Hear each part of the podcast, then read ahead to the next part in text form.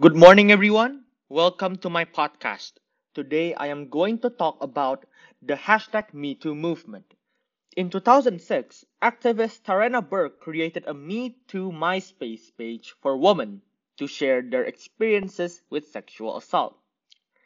With social media and celebrity power behind it, Burke's MeToo idea became famous in 2017 after Hollywood producer Harvey Weinstein was accused of sexual assault by several women.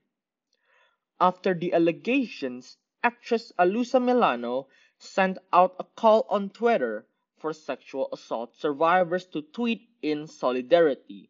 The hashtag MeToo went viral. In fact, the hashtag MeToo emboldened survivors who have been silenced by fear or shame to tell their stories. In July 2018, five women accused Seattle nightlife entrepreneur David Meinert of sexual misconduct, including rape. A month later, six women came forward. Meinert denied accusations of rape, only admitting to being handsy with women in the past. Some of the women who accused Meinert said the hashtag MeToo movement inspired them to come forward.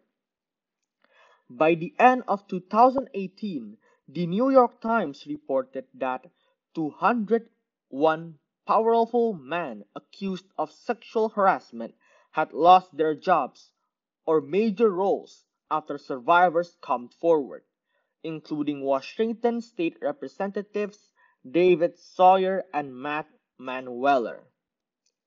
In conclusion, through the hashtag MeToo movement, Many survivors who have been silenced by fear or shame have been emboldened to tell their stories. As a result, many men accused of sexual harassment have been punished accordingly with their crimes. In fact, because of the hashtag MeToo movement, the current and former city employees in Seattle have formed a group called the Seattle Silence Breakers with the purpose of inspiring and pushing for reform around sexual assault.